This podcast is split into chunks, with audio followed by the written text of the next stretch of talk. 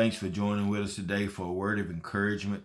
Our thought for today is serve the Lord joyfully. Amen. Nehemiah 8:10, the joy of the Lord is my strength. There are times in our lives when we feel powerless and grief seems to take hold of our hearts. Note that our verse today does not state that our joy lies in our own strength. Rather, it says that we have the Lord's joy. What could be better than that? Our feelings are uncertain and unstable, but the Lord never changes.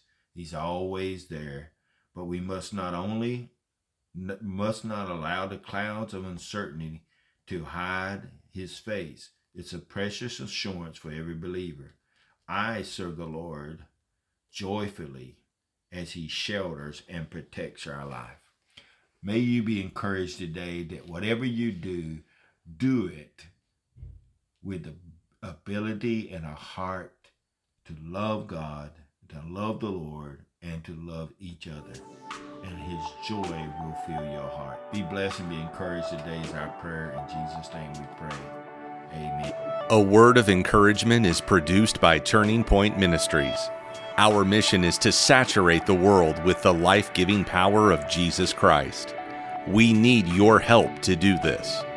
You can support us by going to tpworship.com and click on the Giving tab. Follow us on Facebook and Twitter. Apostle Locklear is also streaming on LifeNow TV, available on Roku, Apple TV, and Amazon Fire. Download our mobile app for Apple and Google. It is time to live your best life now.